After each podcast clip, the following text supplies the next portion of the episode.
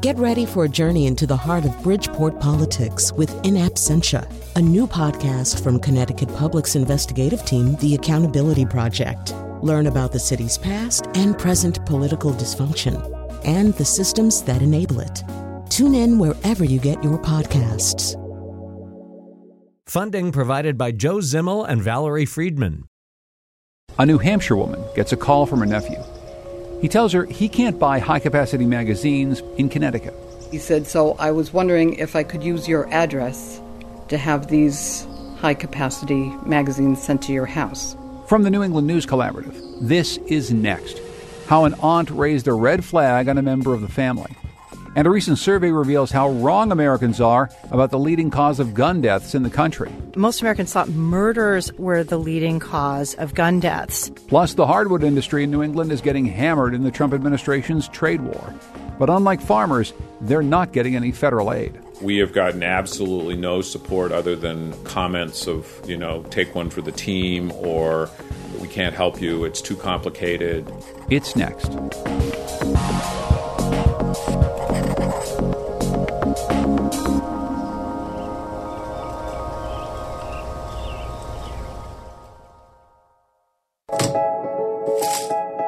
Next is produced at Connecticut Public Radio and is powered by the New England News Collaborative, eight public media companies coming together to tell the story of a changing region, with support from the Corporation for Public Broadcasting. I'm John Dankosky. Thanks for joining us. Over the past few years, a number of high profile retailers have waded into the gun control debate. Last month, Walmart said it would stop selling ammunition for military style rifles. The company has also stopped selling all handguns. Dick's Sporting Goods stopped selling military style rifles and high capacity magazines in 2018. In an interview with Marketplace, the company's CEO Ed Stack said the mass shooting in Parkland, Florida was the final push toward that decision. Enough is enough. You know, we, the system is broken. And uh, at that point, we said, we need to stand up and say something. We've got an expertise here. We know what's going on. And we have to try to we have to try to solve this problem. Stack says the move cost his company about a quarter of a billion dollars in sales, but he says they have no regrets. One of the oldest U.S. gun makers, Colt Manufacturing, based in Connecticut, made a similar move in September. The company announced it would stop producing AR 15s for the civilian market. But in a statement, it said nothing about gun control and explained the decision by saying, We believe there is adequate supply for modern sporting rifles for the foreseeable future. Robert Spitzer is a professor of political science at SUNY Cortland in New York. He's the author of five books on gun policy, and he joins us by Skype to talk about Colt's decision and the gun manufacturing industry. Professor Spitzer, welcome to Next. Thanks for joining us. Yes, it's good to be with you. Well, first of all, let's talk about that statement that Colt released. They say they're responding to an oversaturated market for AR 15s. Do you see it that way? I think their observation is correct. I think it is a market that has been well saturated. There are many, many companies that produce AR style assault type weapons. Colt is one. Colt, I think, tends to be viewed as a more high end product that is priced a little higher.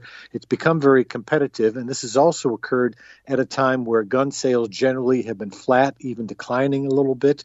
That has especially been true in the last couple of years while uh, Donald Trump has been president. Ironically, one of the reasons that uh, we see gun sales rise or fall is often because of political cycles, not just consumer demand. And when you have a friendly president in the White House when it comes to gun policy, that is President Trump, there's less political pressure to go out and buy guns to make a political statement. So that's kind of the backdrop for the current circumstance where Colt has decided to stop uh, selling AR type weapons to the civilian market. For the civilian market, you say, but they're still going to be making AR 15 style weapons for the police and for military to fulfill those contracts, correct? Uh, yes, that is right. Given this marketplace currently, how has Colt been doing over the course of the last decade or so? Well, the gun industry generally, I think, has been not doing particularly well partly uh, for a number of reasons. Um, while you do see spurts in gun sales at times, there has been no dramatic increase sustained over a period of time of gun sales. Firearms are a very durable commodity. They, they can last for decades with the very minimal degree of care. And frankly, fewer Americans are interested in buying guns, owning guns, having guns. Many of the gun sales that do occur are people who already have guns who are buying more to add to their collections. We know that the average number of guns owned by the typical gun owner has increased dramatically in the last few decades. So there just isn't a huge market out there, and you certainly have plenty of companies vying for the existing market. Colt has not run afoul of business problems like, for example, the Remington Company, which is another very old and storied company where Remington filed for, I believe, Chapter 11 bankruptcy last year because they have been suffering. So Colt seems to be doing okay. I haven't seen, you know, final uh, detailed business information about them, but compared to some other gun manufacturers, they seem to be holding their own. I, I want to get back to that statement where they, they talk about the adequate supply for modern sporting rifles and and parse that a little bit if if possible. We're we're seeing an awful lot of gun makers that are catching blowback from the large number of mass shootings that have happened with AR-15 style weapons. There's been a, a large scale movement uh, started by Parkland High School students and that are trying to limit the sale of weapons like that. Is Colt's decision at this point actually a decision about just not wanting to associate themselves with AR 15 style rifles more than it is a, a market based decision? There is an important political subtext to AR 15 type weapons, similar types of weapons, which is indeed that they have increasingly been used by mass shooters, that uh, a growing number of studies show that when you use that type of weapon in a mass shooting, more people will be injured and more people will die than if you use other sorts of weapons. And the number of mass shootings that include the use of assault weapons has been increasing, especially in the last 10 years. So there is a real stigma that has been attached to these weapons. And even though Colt made no mention of this cloud that hangs over assault weapons, the fact is they must be aware, fully aware, that that is part of what is involved in selling these weapons. So one can't help but come to the conclusion that this political subtext is probably at least one reason why they decided to curtail sales to the civilian market. There is, however, something that's more tangible hanging over the gun industry. Uh, a lawsuit filed by families of the Sandy Hook shooting victims against Remington. Uh, that suit went after the company for how it marketed its Bushmaster AR 15 model, which was used in that shooting. I'm wondering if Colt and other gun manufacturers are reacting to a lawsuit like that, thinking that the way that we've sold these weapons in the past may well come back to us in lawsuits from the public we have seen a more aggressive litigation approach being taken towards some gun manufacturers. And even if these lawsuits do not prevail, if they are allowed to go to trial, it does provide the uh, those bringing the suit to engage in discovery, that is, to obtain documents, emails, internal messages, etc., from these companies, which could result in the revelation of information that could be at the least highly embarrassing to some of the gun companies. And of course, litigation can be a black eye, even if you prevail in the end. It's expensive, it's time consuming, and that by itself may be a bit of a further consideration about why a company might like Colt might decide that uh, manufacturing and selling assault weapons to a civilian market is too much trouble, and why not just bypass that and focus on other things?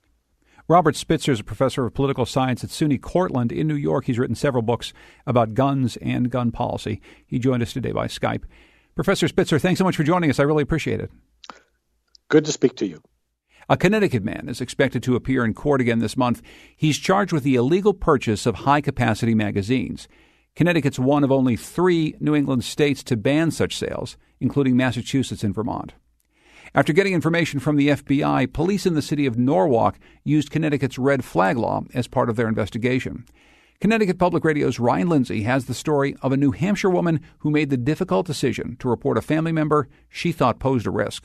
Melissa Potter told police she had a story to tell Her nephew had called out of the blue to ask a favor. When the phone call came in, I was in the kitchen, and whenever the phone rings, you know, you look at the caller ID, and I saw Brandon's name on it, which surprised me because he has never called me before. Brandon Wagshol told her he was building an AR 15 style rifle and needed her help because he was running into a little bit of a problem. He wanted to buy magazines that could hold 30 rounds, but in 2013, selling and purchasing magazines with more than 10 rounds became illegal in Connecticut, where he lives. Potter lives in New Hampshire. He said, So I was wondering if I could use your address to have these high capacity magazines sent to your house. So Potter stayed on the phone, trying to change her nephew's mind about buying the magazines. Then the call cut off, leaving her standing at her kitchen counter, shaken. I was thinking about, you know, the mass shootings that have that have taken place where you see it on the news and you read the stories that they have these high capacity magazines and when they intend to kill a lot of people they come in with a lot of ammunition ready to kill. A few days later melissa called the police in norwalk connecticut in her town in new hampshire. Her wife leanne potter submitted an online tip to the fbi then called to make sure it had been received. This was not one of those things to be taken lightly. And uh, it just you know, you don't want to have the death of a lot of people in this kind of a situation on your hands. The FBI followed up with Melissa. A few days later, the couple sat down for dinner. Leanne looked up and saw Wagshol on TV. It was a mugshot. Generally, people who are into it that far are getting ready to do something nobody who's going out and doing target practice or hunting wears a bulletproof vest. Using information the Potters told the FBI, Norwalk police investigated Wagshol. They say their records revealed more than a decade of incidents, and police allege he once told a classmate that he could make the Virginia Tech mass shooting look like nothing. Police say the combination of Wagshol's desire to buy high capacity magazines and his history of threats represented a quote, clear and looming danger and they suspected he had access to guns, so they filed what's known as a risk warrant.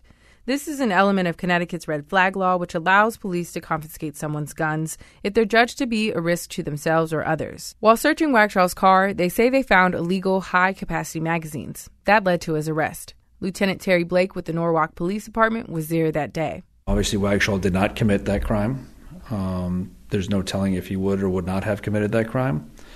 Uh, only he knows that but ultimately, you know, that information that was gleaned from this um, was alarming. Wagshol was charged with four counts of illegal purchase of a high capacity magazine. His lawyer says he plans to plead not guilty, and authorities have yet to charge him with anything related to violence. Police say the Potter's calls led to a successful investigation, and Melissa says she's relieved that her nephew was arrested, but it wasn't an easy thing to do. There's also a feeling of shame that's associated with it that how could this happen to a member of my own family that could have possibly even thought about killing innocent people. It is a shameful thing, and I have not shared this with very many of my friends. Melissa says she shared her story with police because she didn't want to witness another mass shooting that she could have done something to stop. For the New England News Collaborative, I'm Ryan Lindsay. Ryan Lindsay is part of the reporting collaborative called Guns and America, which recently surveyed people about gun deaths and storing firearms. They partnered with APM Research Lab and Call to Mind for the poll. Lisa Dunn is research editor for Guns in America, and she joins me to talk about the survey results. Lisa, thanks for joining us on Next. Thanks so much, John. Good to be here. Let's talk about some of what you found. What did Americans think was the leading cause of gun deaths? So it turns out that Americans thought uh, that most Americans thought murders other than mass shootings were the leading cause of gun deaths. And that was about 33% of the folks that we surveyed. And the second largest category was actually mass shootings. So about 25% of Americans that we surveyed thought mass shootings were the leading uh, source of gun deaths in the U.S. And only 25% guessed correctly that it's actually suicides that are the leading category of gun deaths in the U.S., and, and they account for about 60% of all gun deaths annually, uh, which averages to about 19,000. So it turns out that only a quarter of the Americans that we surveyed actually knew what the leading cause of gun deaths is in the U.S. Why do you think that there's that inaccurate perception amongst the American population? Yeah, I think it has to do with um, certainly media coverage. Uh, as you know, there's a lot of attention paid to mass shootings, so I guess it's sort of not surprising that um, a lot of Americans think that that maybe that's the the kind of uh, largest source of gun deaths, and you know, murders themselves they also get as well uh, media attention. So I, I don't think it's totally surprising. Um, suicides tend not to get as much coverage uh, for various reasons, and uh, so it's it's sort of the findings weren't weren't entirely surprising to us. For comparison's sake, you, you say about nineteen thousand deaths by suicide uh, a year in the U.S. Uh, what is the real number of deaths by mass shootings as as you've defined that term? Right. So, um, and I'm glad you said as you defined it because, as you may know, there's really no agreed upon definition for mass shootings. Various definitions exist, um, you know, according to the FBI and the Gun Violence Archive. But if you if you look at sort of a broad definition, and, and that's what we went with in this case, it, it's about in the area of 380 per year. So it, it amounts to about less than two percent of all the gun deaths that happen in the U.S. So it's it's a, it's a tiny fraction. So, so let's turn to the questions about storing firearms with a with a lock. What were some of the survey results there, and what questions were you asking folks? Right. So we asked people um, if they have a gun. Uh, what do they do with it when they're not using it? Um, so we were interested to find out do you store your gun with a lock in place? And what we found was that about 60% of um, uh, gun owners that we surveyed said that they always stored their gun. Um, and about 19% actually said they never stored the gun with a lock in place. And then we also asked, would you support mandating that guns be stored with locks? And what we found was broad support for that kind of mandate, 78%, basically 8 in 10 of the Americans we surveyed supported that guns should be stored with a lock in place, and only about 18% opposed that. Now, this had broad support across all demographic groups. Seven in 10 Republicans supported a locked gun mandate. Um, 66% of gun owners also supported mandated locked gun storage. A little bit more support from women than men, um, and a little bit more support in metropolitan areas than in more um, suburban or rural areas. Were you surprised at that broad support? I actually, yeah, I actually was surprised. Um, you know, as part of this survey, we also asked about red flag laws. And so that generated the same level of support as for gun storage. So it seemed like these two kinds of laws uh, definitely got support across the board, Republicans and Democrats, um, and gun owners and non gun owners alike. Describe, if you would, how you asked the question about red flag laws, because, like other things having to do with guns and gun ownership, there are different ways in which people could perceive that question. Right. So what we asked is whether they supported allowing two different types of situations, allowing either a family member or police to seek a court order to temporarily take away guns if they feel a gun owner may harm themselves or others. So it was sort of a, a two choice question. And what we found is that there was really strong support for the idea of a family member initiating um, a red flag law or what's known as an extreme risk protection order. That was at the level of 77% of the Americans we surveyed. A slightly lower number, around 70%, supported red flag laws that would, would be initiated by law enforcement. I should ask you about some of the demographic splits in the surveys that you put out there. You've already alluded to this, and we've read for years that there are big differences in how people perceive gun issues depending on their age, potentially their race, the part of the country where they live. Could you talk a bit more about, about who you asked these questions of? Right. So our survey definitely includes folks from all geographic areas. It's definitely representative of the entire country. And you're right. We did find some differences. Um, but I would say that the differences are minor. So our listeners here in New England can take these results and say, yeah, this pretty much represents us too. Yeah, I think they can. I mean, I think we did find uh, when it comes to red flag laws and safe storage laws, uh, we did find slightly higher support uh, in the region that we term the Northeast. So that would include your listeners uh, in the New England region. And so there is slightly higher support in those regions, but again, it's not statistically so much higher that your listeners would feel that somehow they're in some kind of a minority. Lisa Dunn is research editor for Guns in America. Lisa, thanks so much for being with us here on the program. I appreciate it. Sure. Thanks for having me. Coming up, President Trump's trade war with China hits the hardwood lumber industry hard, and there's no federal aid in sight. Plus, a new rule could bring more development to Maine's North Woods. It's part of the largest expanse of forest east of the Mississippi.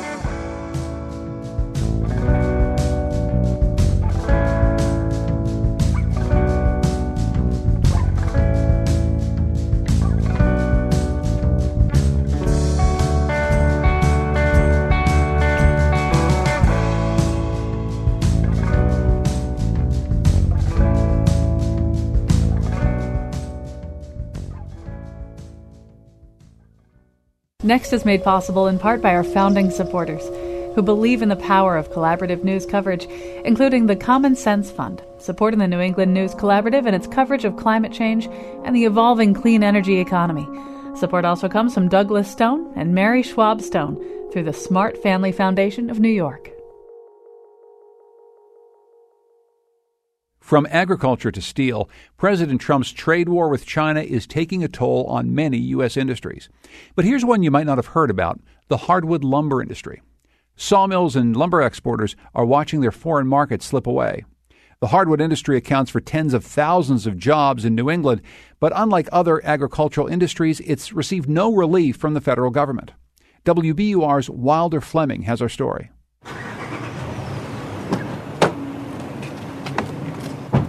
Trevor Allard hops in his pickup truck and heads down to a sawmill in Brattleboro, Vermont. Along the way, he passes semis piled high with lumber, waiting to depart for the highway. Trevor's father co founded the Allard Lumber Company nearly 50 years ago, down along the Connecticut River, where his grandfather once farmed the land. The farmhouse was right here.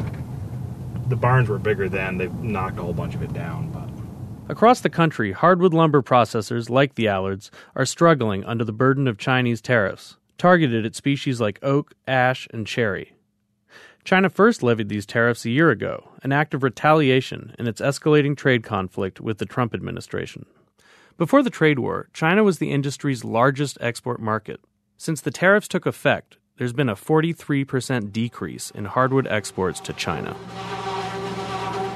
On the Allard Sawmill's observation deck, sales manager Jason Applin looks down on a grinding expanse of computerized blades and conveyors as they devour log after log in showers of sawdust, churning them out into square cut timbers and custom boards, which clatter down the beltway to be sorted.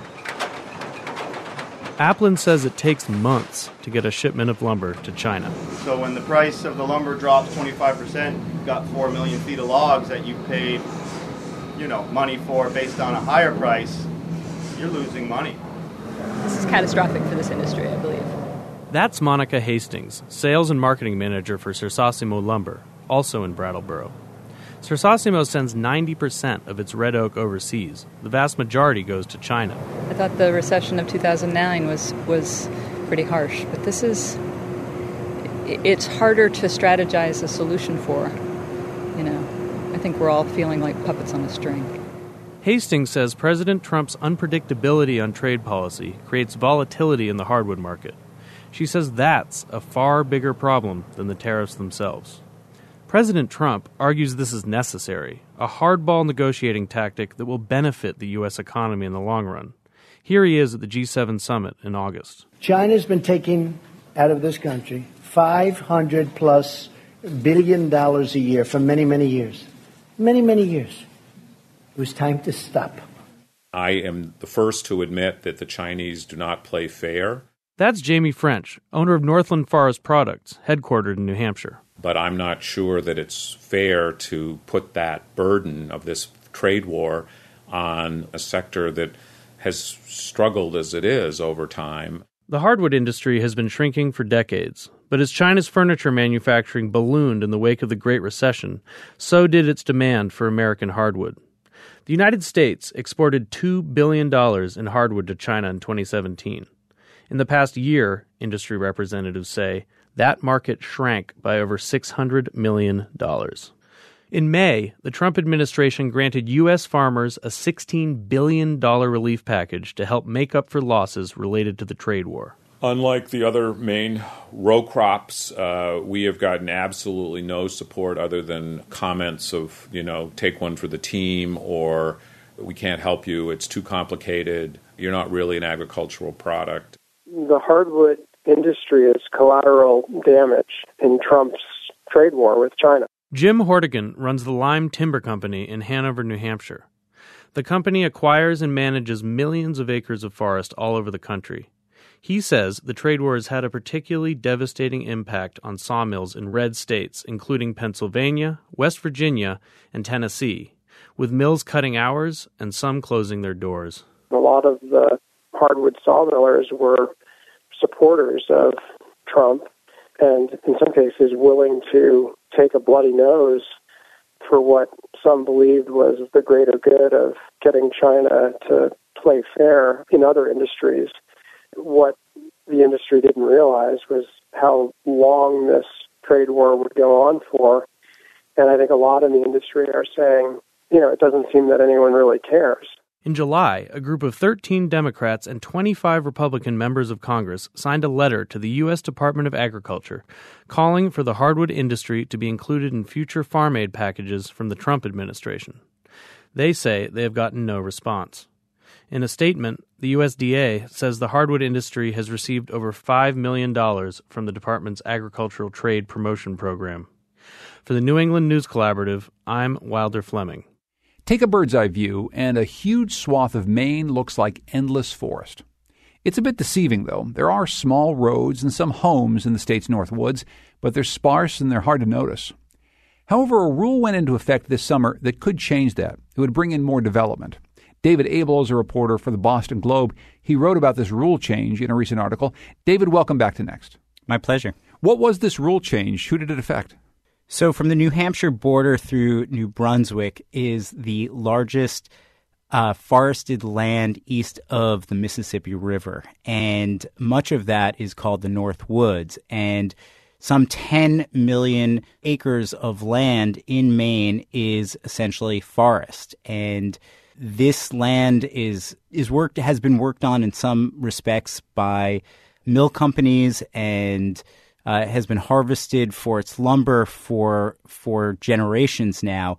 But there has been very little uh, residential or commercial development in terms of subdivisions, in terms of commercial real estate, and that sort of thing. And at the same time, there is sporadic development in the sense of there are small uh, homes that have been built in patches throughout this territory.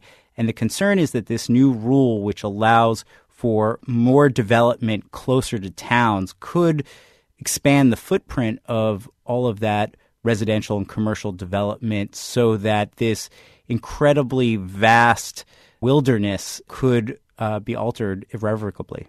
So, so, more development closer to the towns that do exist. Maybe you could explain what, what that means. How, how much more development would be, we be looking at? So the current rule essentially says that you can't build a house or subdivision or commercial property if you are any further away than one mile along a road from existing development. That perimeter under the new rule will extend now to seven miles. Who's happy about this rule change? Who wanted it to be into effect? So there were uh, certain interests that were pushing this and have been pushing this for quite some time, and that includes some of the towns in this vast area, some of the small towns that exist, And uh, for them, it's a matter of uh, tax base. So they think that by encouraging or allowing for more and specific kinds of development closer to towns, it will potentially encourage a growing tax base in their towns. There's also some concern that the current rules have allowed for a patchwork kind of development uh, that already exists and that has extended in a scattered fashion throughout the woods. And in some cases, these municipalities are responsible for extending their fire and medical services through a vast area, which makes it very difficult for them to serve. So there are a variety of explanations for why this rule uh, has uh, had been lobbied for and why it had, has finally taken effect. And if you talk to the folks in the state who have supported this and guided these changes, they argue that the uh, that the concerns by environmental advocates are overblown and that the likelihood that it will ultimately lead to a million acres, additional acres of land being development is highly unlikely, and that in some cases it'll just lead to more sensible development. But more sensible development. I mean, it is something that on its face makes a little bit of sense, right? These are towns that don't have much of a tax base. They probably want to consolidate their services somewhat near town. What about the opposition? What are they saying? Why why isn't this a good idea? Their principal point of view is that the current rules have, or the previous rules before this new rule took effect, have worked.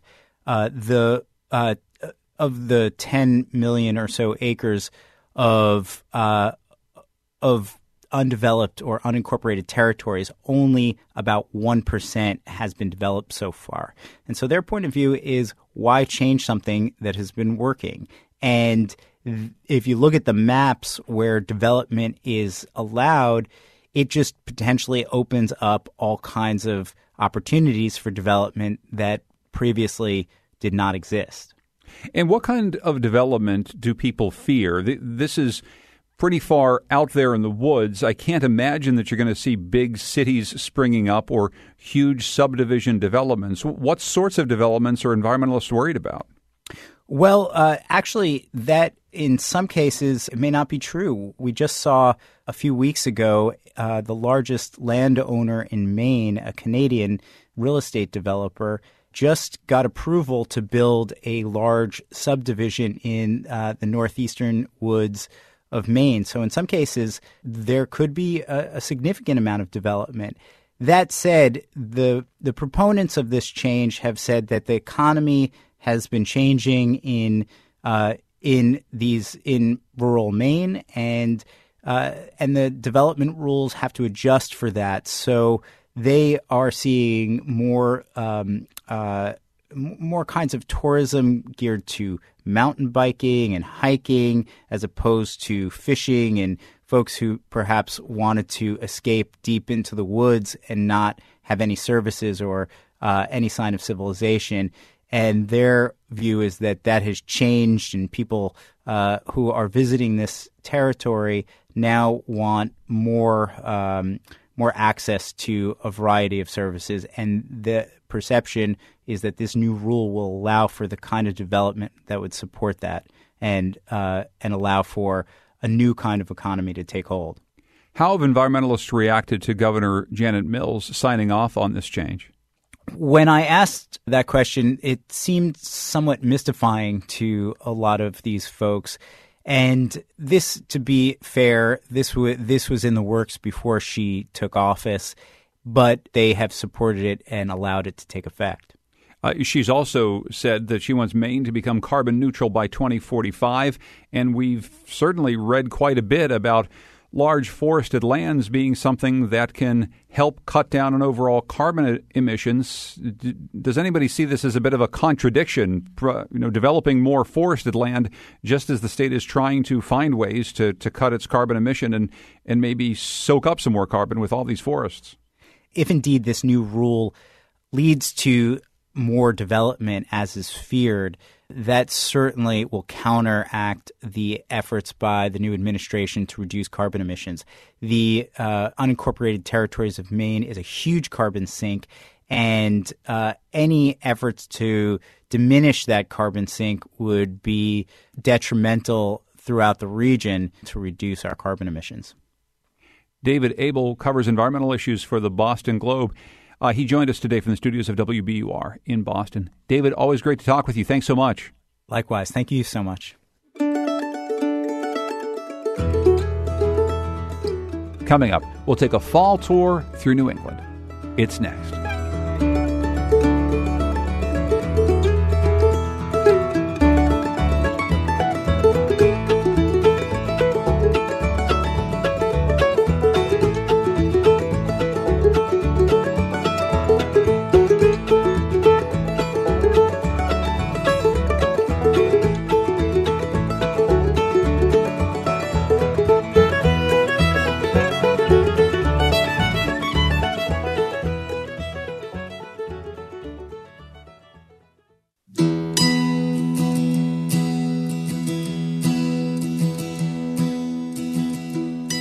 Is made possible in part by our founding supporters who believe in the power of collaborative news coverage, including the John Merck Fund, supporting the New England News Collaborative and its coverage of climate and clean energy. Support also comes from the Melville Charitable Trust.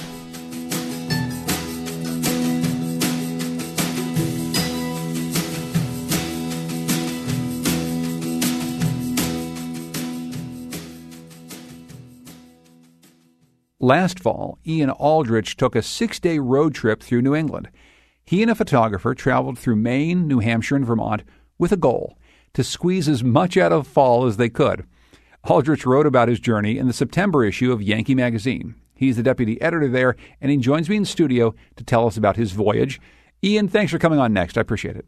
Hey, it's great to be here. I'm, I'm, happy to talk about this trip. I loved it. I, I, I, can imagine. First of all, it sounds like a really great trip. Uh, tell us about the itinerary, first of all. Where'd you go? It's not a route I would recommend to anybody. It was like a bunch of figure eights and loop de loops, and you know, it made no sense. It's, it's not logical. Uh, we started in Maine at the Fryeburg Fair, which is sort of, if you know the Fryeburg Fair, it's one of the biggest agricultural fairs in New England, and it, you know, it's got the the big animal contests uh, the woodsman competitions. Uh, it's got fried food, fried everything, right? And uh, I had come with one express intent, which was to enter the anvil throwing contest. Ah, yes. I had never thrown an anvil in my life, and I went in there arrogantly thinking, finish top five, maybe top sure. three if I'm if I'm good. Second to last, and the only reason I didn't finish last was because the 81 year old gentleman from Rhode Island was tired from his drive up to Maine earlier that morning.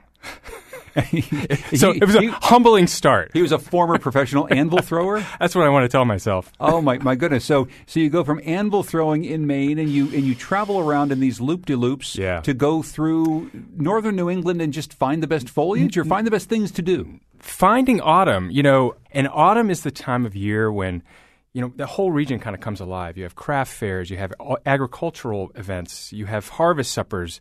Um, apple orchards are open for business, corn mazes, the food scene is exploding. And so I hit on this kind of idea a couple years ago. What if we, myself and my photographer friend Mark Fleming, what if we just got in an RV and for six days tried to pack in as much as possible? Did you meet obstacles on your on your journey?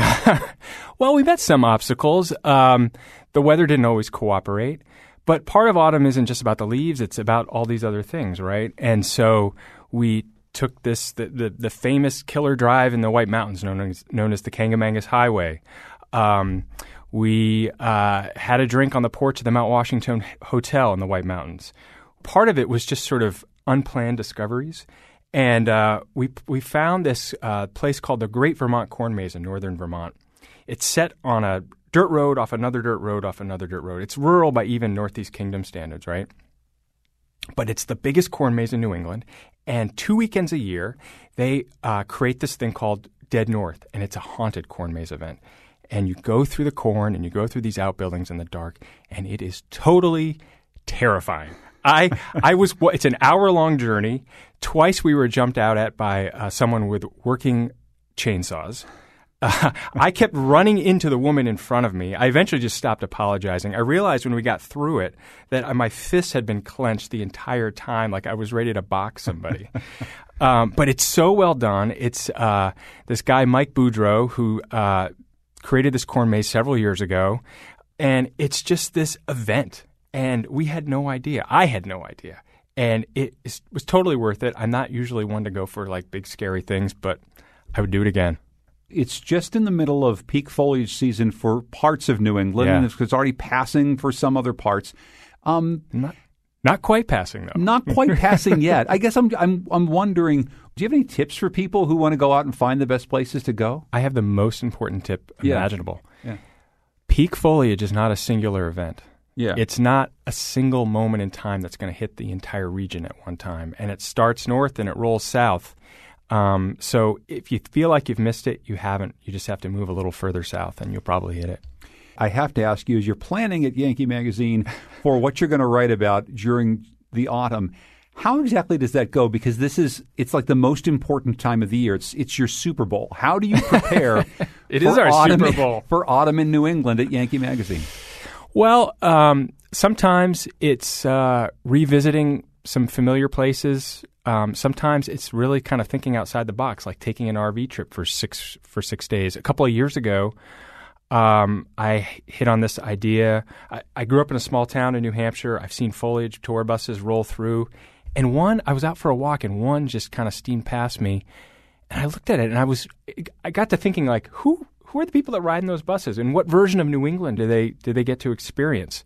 So um, I got a chance that my editor signed off on it, and I, I hopped on a foliage bus tour for a week the following year. And I was the only native New Englander. And again, I got to play tourist. And in some cases, I got to ride along with people whose lifelong dream had been to come to New England in the fall, Oh. and they were sort of experiencing that finally. And uh, so sometimes it's sort of getting inside the experience of being a tourist like that. Yeah, and what was that? What were they telling you? I mean, these these folks, I presume, from places like Texas that had never seen this sort of foliage before, that have al- always wanted to come. Were they getting the real deal? It was very early October, and we had started south before we headed north. And finally, when we hit north, it was peak color. And I literally saw people jumping out of the bus when we pulled into a stop up in the White Mountains. This one woman hugged a maple tree and gave it a big kiss. I mean, it was just, it was, it was so neat. Ian Aldrich writes about fall and other things for Yankee Magazine. He's a deputy editor there, and he has a piece about his travels through Maine, New Hampshire, and Vermont in search of autumn in New England in the September issue of their magazine. Ian, thanks so much for coming in. I appreciate it. Oh, it was great to be here. Thanks for having me. Okay, let's shift gears now to the spookier side of fall in New England. Season two of the TV thriller Castle Rock premieres later this month. It's based on Stephen King's fictional Maine town with the same name, Castle Rock. We're searchers, you and me. But you deserve a chance to make a place in the world. See, I'm a searcher who just wants to settle, wants it bad. The show is set in Maine, but it was largely shot in the town of Orange in central Massachusetts and in Devens at the region's largest film production studio. Today, we'll revisit a story by WBUR's Andrea Shea that she did last year during season one of the series. She explains why this high profile show is seen as a game changer for the Massachusetts film industry and for the town of Orange. You know, you run into somebody in the grocery store, and that's the first thing they say is, Are you going to watch Castle Rock? On a driving tour, Brenda Anderson of the Orange Police Department points out locations crews altered to transform her hometown into the cursed fictional Castle Rock. She says it's been exciting for the small, tight knit community. Stuff like this does not happen to the town of Orange. Anderson helped coordinate logistics as a star studded cast, and hundreds of behind the scenes crew members descended on Orange, population 7,600, about 80 miles outside Boston. No offense to you city people, but being out here, we're sort of forgotten. It's like, oh yeah, once you get past 495, then there's like this dead area, and then there's the Berkshires, and you know, stuff like that doesn't happen out here. A lot of scary stuff happened here during the 10 month Castle Rock shoot. The show's plot weaves together some of Stephen King's iconic storylines, characters, and settings. All in all, Anderson says things went smoothly during production, aside from a handful of traffic complaints. As ominous clouds gather and rain begins to pour, we head for shelter in Anderson's second workplace, Trailhead, an outdoor gear and general store she owns with her husband. It's on a depressed block in the town center.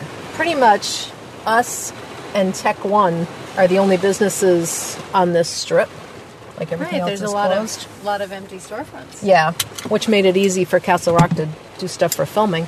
Anderson says Castle Rock brought some economic sunshine to Orange. The producers rented homes for makeup and wardrobe. They also paid for new electrical wiring at the Universalist Church to fix up a rundown park and gave the town money for its upkeep. In a town like this, where budgets are always like this huge fight and always like there's never enough money to go around, the Parks Department would never get $10,000 to just upgrade.